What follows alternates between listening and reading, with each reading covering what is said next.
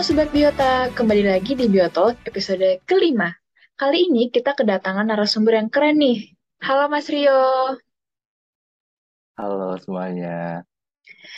Nah, Mas Rio sekarang gimana nih Mas kabarnya? Ya, uh, alhamdulillah ya uh, baik dan apa namanya berhubung sudah memasuki semester akhir ya, jadi fokusnya udah ke satu gitu loh, yang tujuan akhir kita gitu kayak skripsi. Jadi kayak tiap hari itu ya udah skripsi skripsi atau proposal. Karena aku emang tahunnya proposal gitu, jadi kayak tiap hari itu proposal proposal proposal gitu. Tapi alhamdulillah masih dalam keadaan sehat sih. Alhamdulillah.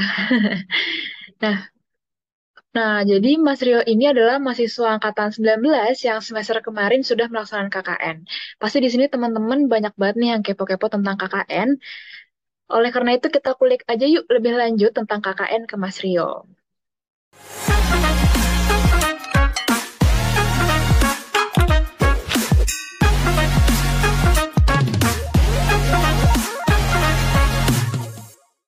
Nah, jadi pertanyaan pertama, kalau boleh tahu nih Mas, apa aja sih kegiatan selama KKN?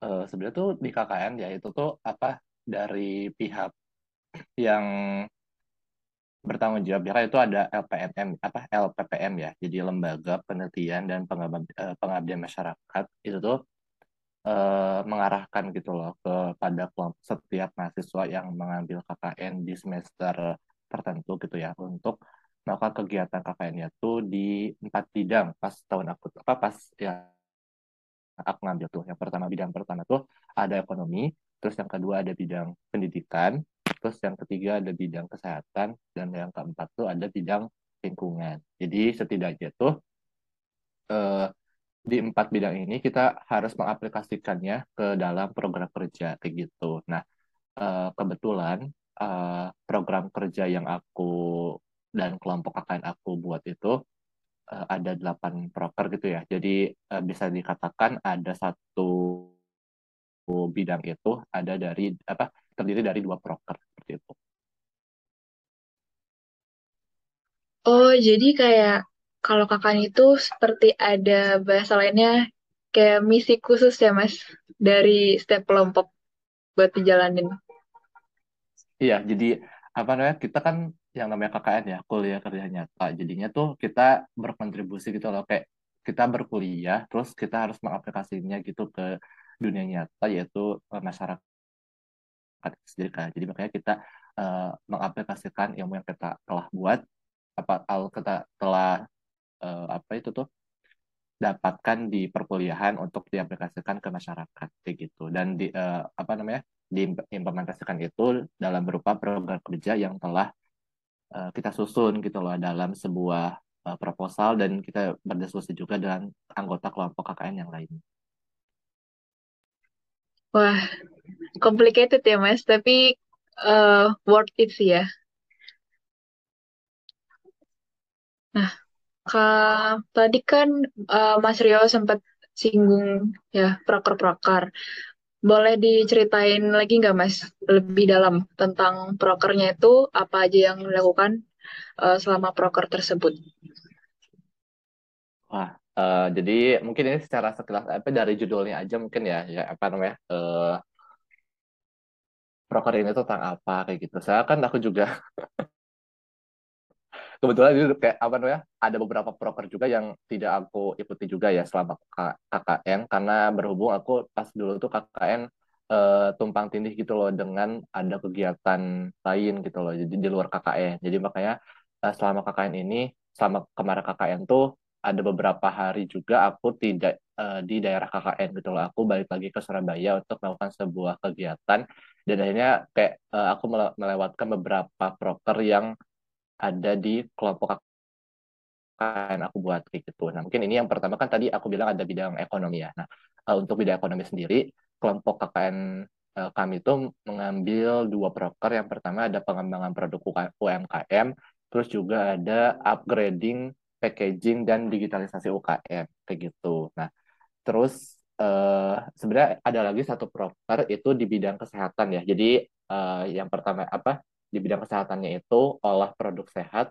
aman dan higienis atau bisa di kita panggil nilai tuh odok semanis. Nah, dari apa dua proker tadi yang dari ekonomi terus satu apa satu proker dari kesehatan itu tuh uh, pas kelompok KKN kami buat tuh jadi dibuat satu rangkaian gitu loh. Jadi bisa dibilang uh, satu proker tapi ada tiga sub proker gitu loh. Nah, itu mengenai UMKM kayak gitu. Jadi kita tuh kemarin uh, apa namanya?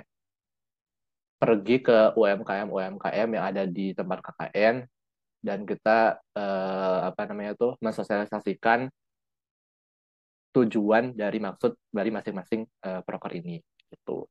Nah, terus di bidang selanjutnya itu ada bidang pendidikan eh ya di bidang pendidikan itu ada dua juga. Yang pertama ada pemuda desa menuju digital atau kita bisa sebutnya itu Pemdes Metal. Nah, Pemdes Metal ini tuh uh, rangkaian sebenarnya kayak sosialisasi gitu ya, kayak sosialisasi dan mungkin semi-semi workshop gitu ya. Jadi bagaimana sih cara kita uh, memanage gitu ya, mengatur komunikasi kita kepada uh, masyarakat atau halayak umum melalui digital kayak gitu. Nah kemarin itu salah satunya dengan uh, pelatihan membuat uh, caption atau uh, narasi gitu loh. Bagaimana cara menarik audiens dari sebuah iklan atau media uh, apa namanya pengiklanan supaya menarik uh, apa namanya masyarakat kayak gitu. Nah kemarin itu topiknya uh, bagaimana sih caranya kita untuk menarik warga supaya ikut kegiatan olahraga gitu ya, kegiatan olahraga yang bertema 17 Agustusan di tempat KKN kayak gitu. Nah, dan apa namanya? sasaran dari proker Pemdes Metal ini adalah pemuda-pemuda Karang Taruna di tempat KKN yang aku tuju kayak gitu. Nah, terus yang proker kedua di bidang pendidikan ini ada uh, revitalisasi budaya totok brok kayak gitu. Nah, uh, revitalisasi budaya totok brok ini merupakan agenda yang uh, khas karena totok brok itu merupakan budaya khas yang ada di tempat KKN kami dan kalau kita tarik sejarahnya memang bersumber atau bersejarahnya tuh lahirnya tuh di sana gitu loh di tempat KKN yang kelompok aku dan kelompok KKN aku uh, singgahi kayak gitu. Nah, terus uh, di bidang selanjutnya itu bidang kesehatan kan tadi sudah yang uh, gabung sama UMKM. Terus ada lagi uh, satu proker lagi di bidang kesehatan ada Galakan Makan Sehat Pendamping ASI atau Galaksi. Nah, ini sasarannya itu ke ibu-ibu busui gitu ya, menyusui dan juga yang uh, sedang hamil dan uh, jadi tempatnya ini berlokasi di puskesmas di desa KKN yang kami uh, singgahi gitu. Nah, jadi uh, kita membuat suatu workshop mengenai bagaimana cara membuat uh, makanan pendamping ASI yang baik gitu. Kami mencatat apa mencontohkan dengan mempraktekkan memasak beberapa jenis menu uh, MPASI kayak gitu.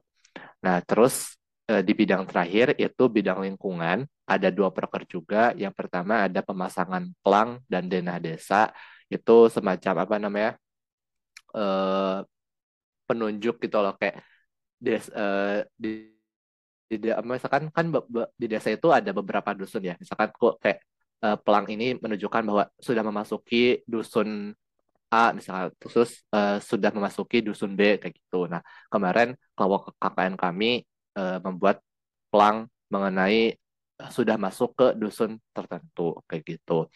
Nah terus uh, proker yang kedua itu ada kelola sampah hebat dan kebetulan aku sendiri yang memegangnya itu jadi uh, apa namanya bagaimana sih intinya bagaimana sih kita mengolah sampah yang baik dan benar kayak gitu. Nah kebetulan target utamanya ini uh, ibu-ibu PKK karena ibu ibu-ibu PKK di uh, desa KKN yang aku singgahi kemarin tuh mengelola juga bank sampah gitu. Jadi uh, apa namanya?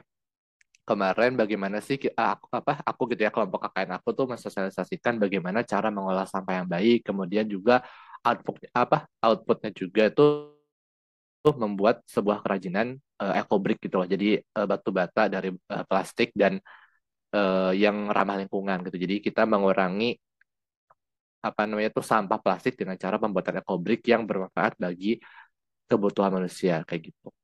Itu mungkin apa namanya uh, sekilas mengenai proker yang kelompok aku buat selama KKN periode 66 kemarin. Oh, jadi ternyata tuh proker-proker itu kayak mencakup beberapa bidang dan memang berarti sudah ditentukan ya Mas ya? Sebelum Mas KKN.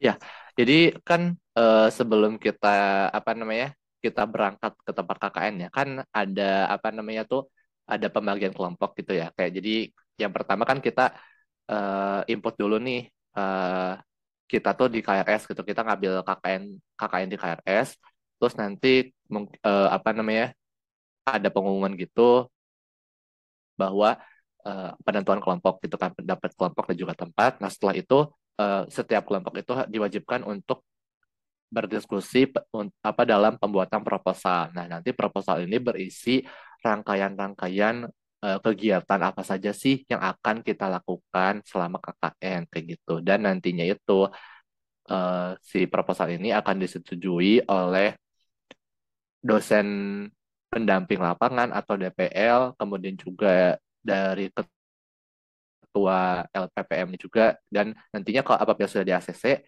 maka uh, kita dapat melaksanakan proker di tempat KKN dan juga akan mendapatkan uh, pendanaan juga gitu dari LPM, LPPM sendiri gitu untuk keberlangsungan berjalannya proker yang kita ajukan. Gitu.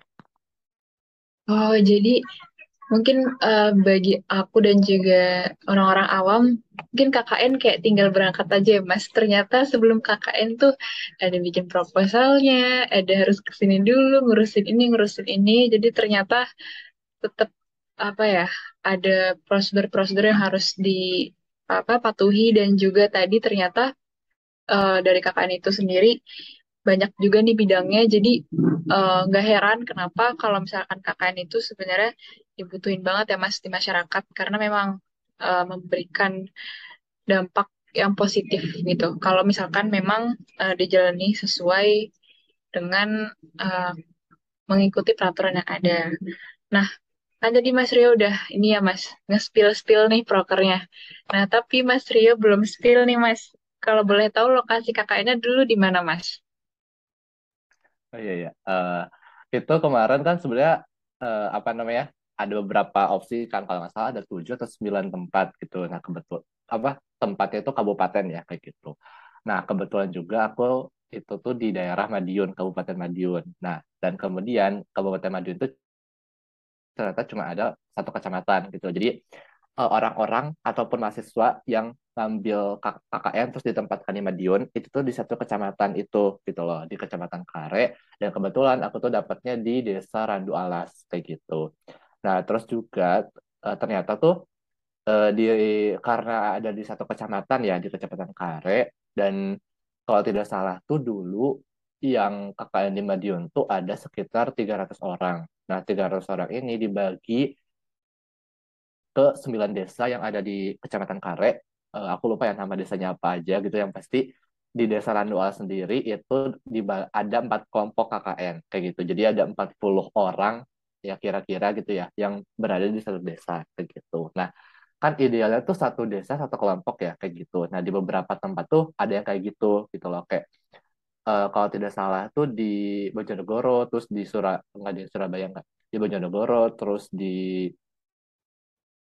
eh, Bangkalan mungkin di Madura tuh satu kelompok tuh satu desa kayak gitu. Nah untuk kabupaten lain ada yang kayak di Jember atau di Banyuwangi gitu kalau nggak salah sama di Gresik kalau tidak salah itu tuh eh, satu desanya ada dua kelompok kayak gitu. Nah kalau yang di Madiun itu satu desa empat kelompok kayak gitu. Nah kebetulan juga di desa aku tuh di desa Randu Alas ada lima lima dusun ya. Yang pertama ada dusun uh, apa namanya Selaji, terus ada dusun Karangagung, terus ada dusun Kayen, dusun Dawung, dan juga dusun Randu Alas. Nah, kebetulan juga kalau kelompok KKN aku itu ditempatkan di dusun Kayen kayak gitu. Dan uh, apa namanya berhubung ada empat kelompok ya, jadi nama kelompok KKN kita tuh juga ditentuin gitu loh, sudah ditentukan sama LPM, LPMM sendiri bahwa kelompok apa yang aku ikuti gitu ya waktu dulu tuh namanya kelompok KKN Randu Alas 4 kayak gitu. Jadi ada Randu Alas 1, Randu Alas 2, Randu Alas 3 dan uh, Randu Alas 4 kayak gitu. Oh, berarti ini ya Mas ya, lumayan kompleks juga ya, sudah ditentukan gitu. Uh, misalkan desa ini berapa kelompok, desa ini berapa kelompok, dan sudah diperhitungkan juga dalam setiap daerah itu punya ber ada berapa dusun, desa, dan sebagainya.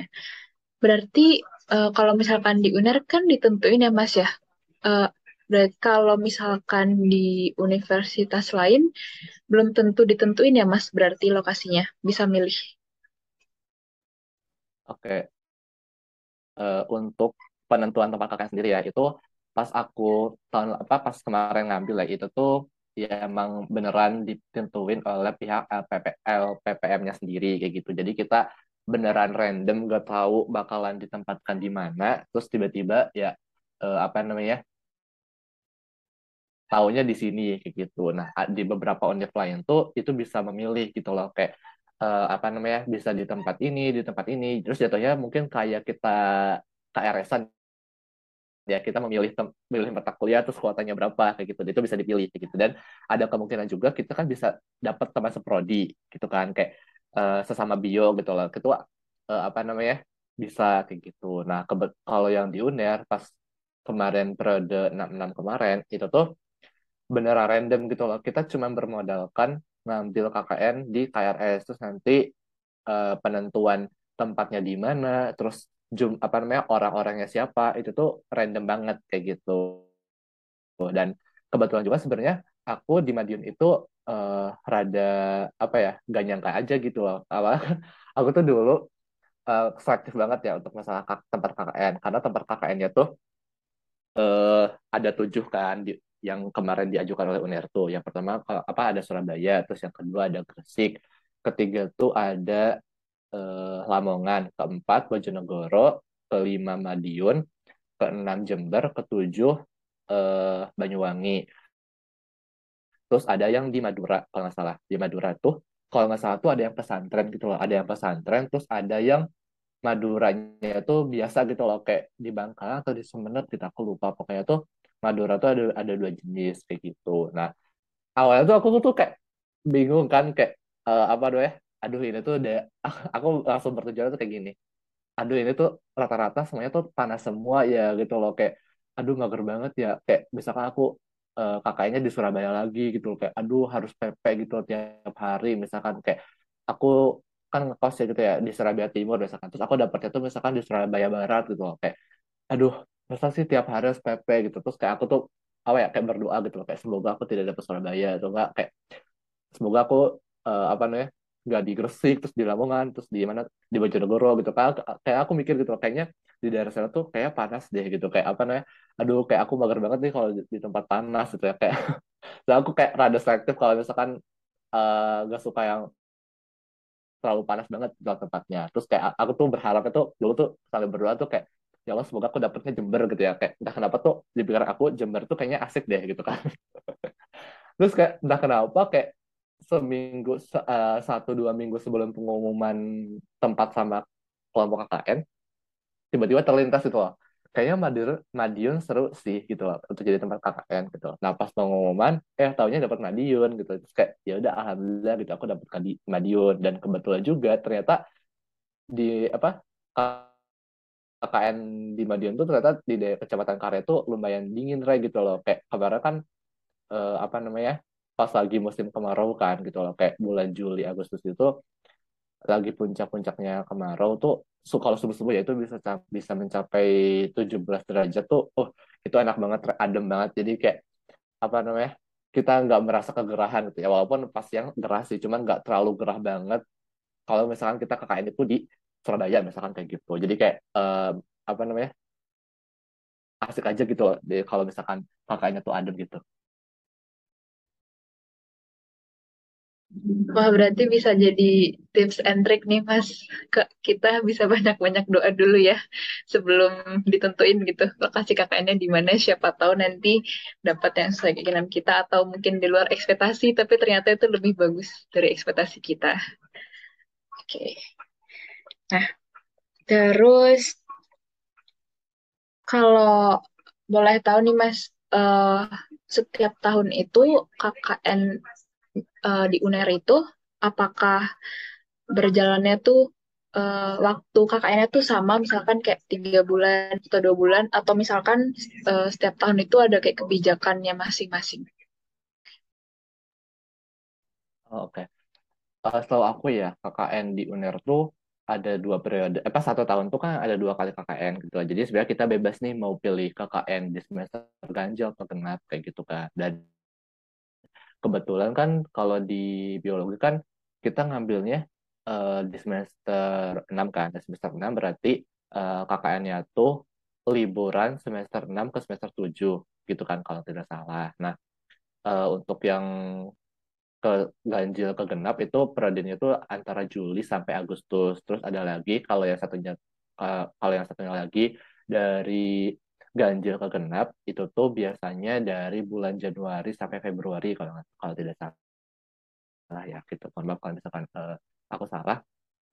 Itu tuh kemarin di- udah ditentu- ditentukan sama pihak eh, LPPM-nya sendiri bahwa kita KKN dari tanggal sekian dari tanggal sekian kayak gitu. Nah, kebetulan itu tuh kita kemarin mulai KKN itu dari sembe- eh, 11 Juli sampai 4 Agustus. Jadi mungkin sekitar 25 hari mungkin ya. Kayak saya nggak nyampe satu bulan lah kayak gitu. Nah, eh, sebenarnya ini tuh dari 11 Juli sampai 4 Agustus tuh direvisi gitu lah, diralat awalnya tuh 11 Juli sampai 6 Agustus kalau tidak salah. Terus di, dimajukan jadi 4 Agustus. Jadi kayak apa namanya? Dipercepat lah kayak gitu. Nggak tahu kenapa gitu ya. Kayak aku juga uh, bingung gitu tiba-tiba ha, dipercepat pulangnya kayak gitu. Terus kayak kalau aku ya ya udah gitu kayak uh, gak masalah kayak gitu. Jadi uh, KKN UNER ini tuh cenderung apa ya cepat gitu singkat banget jika dibandingkan dengan KKN-KKN di univ-univ lain misalkan kayak ada yang sampai dua bulan gitu kan kayak banyak apa lama banget kayak gitu gitu sih mungkin untuk uh, waktunya Berarti kalau di UNER itu uh, cenderung ini ya Mas ya, singkat. Tapi kalau menurut Mas Rio sendiri, lebih enak singkat kayak gitu atau yang lebih lama Mas KKN-nya? uh, kalau menurut aku sih mending singkat ya kayak uh, ya idealnya mungkin maksimal mentok ya kayak satu bulan lah kayak gitu kayak jangan lebih dari itu gitu kayak syukur-syukur bisa dua minggu kayak gitu. Dan sebenarnya fun fact juga itu tuh uh, kita periode misalkan kita disediakannya 25 hari nih kayak yang kemarin ya kayak gitu. 25 hari nih gitu. Nah kita tuh nggak tiap hari harus proker gitu loh. Kayak hari ini proker A besoknya proker B enggak juga gitu loh. Jadi kayak ada beberapa momen gitu ya kayak ada beberapa hari lah gitu. Itu bisa kita dipakai liburan kayak gitu. Kayak kosong gitu loh jamnya apa nggak nggak ada kegiatan gitu loh. Nah itu kita bisa pakai untuk uh, hiburan ke mana kayak gitu. Dan bahkan uh, apa namanya tuh kalau misalkan proker kalian itu misalkan nanti ya untuk merencanakannya tuh uh, yang simple gitu misalkan terus padat nih bisa di apa jadi satu kegiatan satu waktu bisa mengadakan dua proker sekaligus gitu lah. Nah itu bisa misalkan tuh kayak cuma dua minggu kan misalkan disediakan tuh tiga minggu misalkan ya.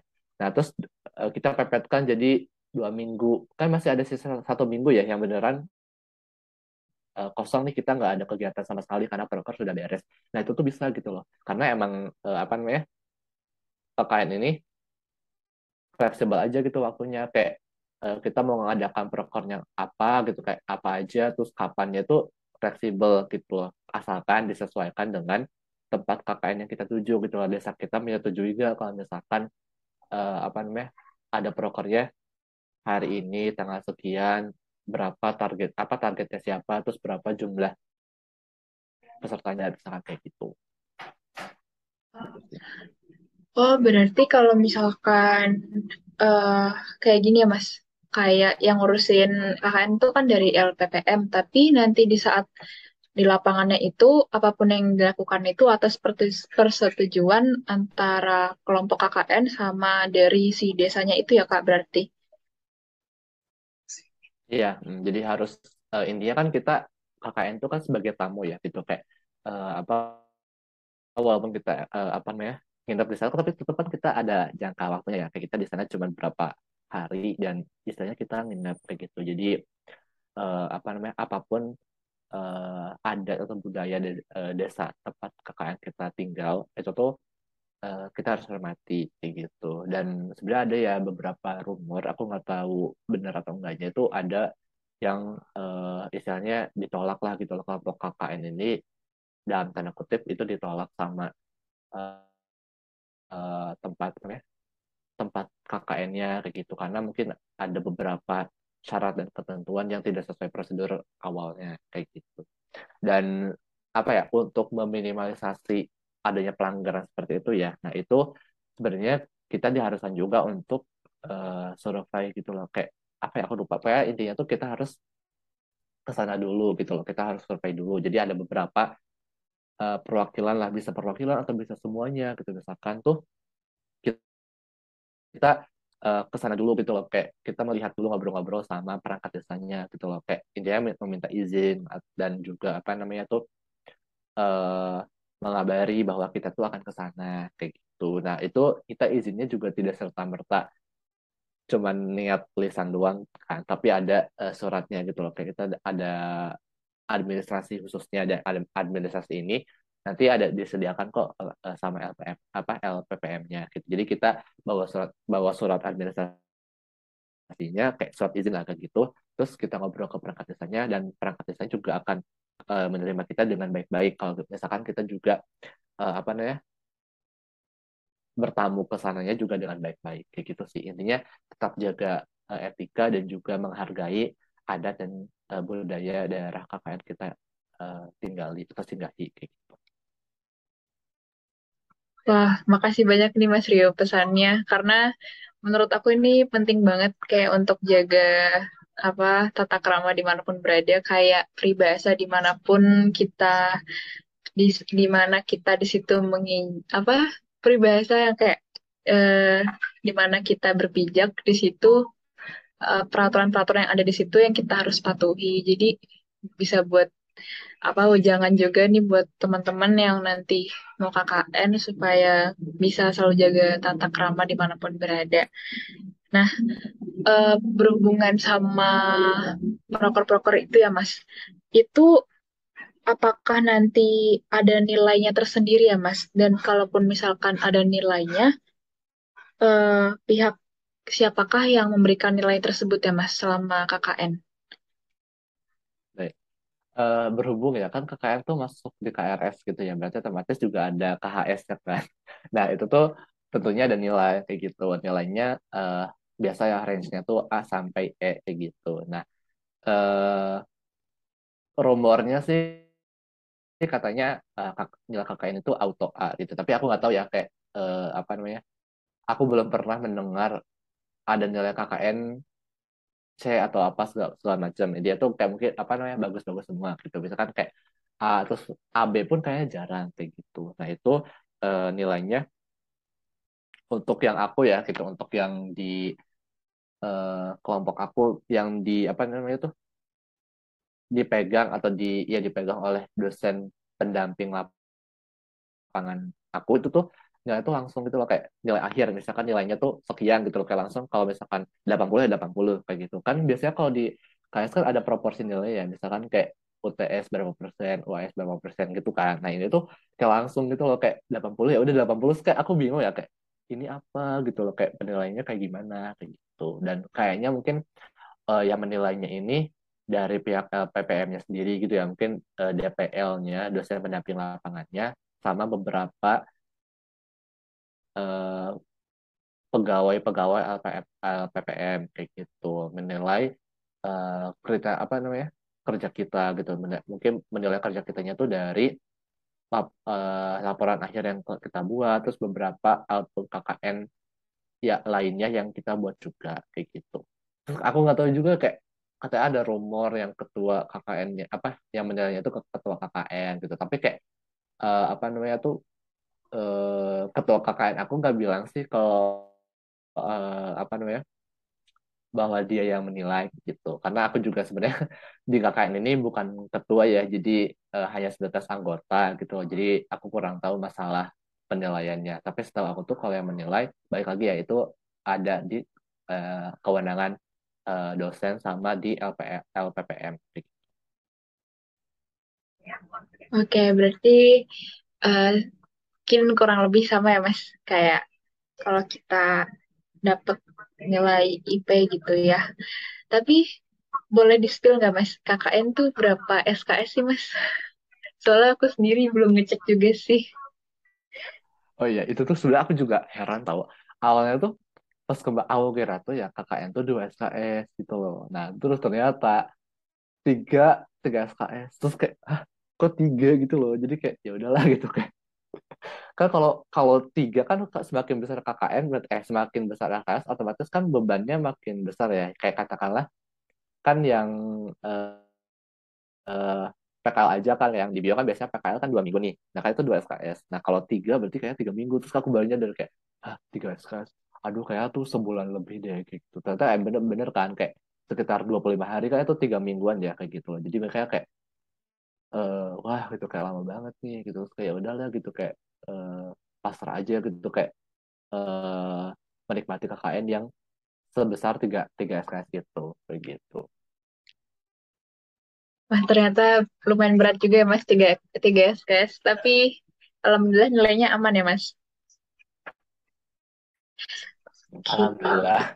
Baik Sobat Biota, itu dia part 1 dari sharing-sharing KKN bersama dengan Mas Rio. Kalau mau tahu lebih lanjut mengenai KKN, boleh banget langsung cus ke part 2. See you guys!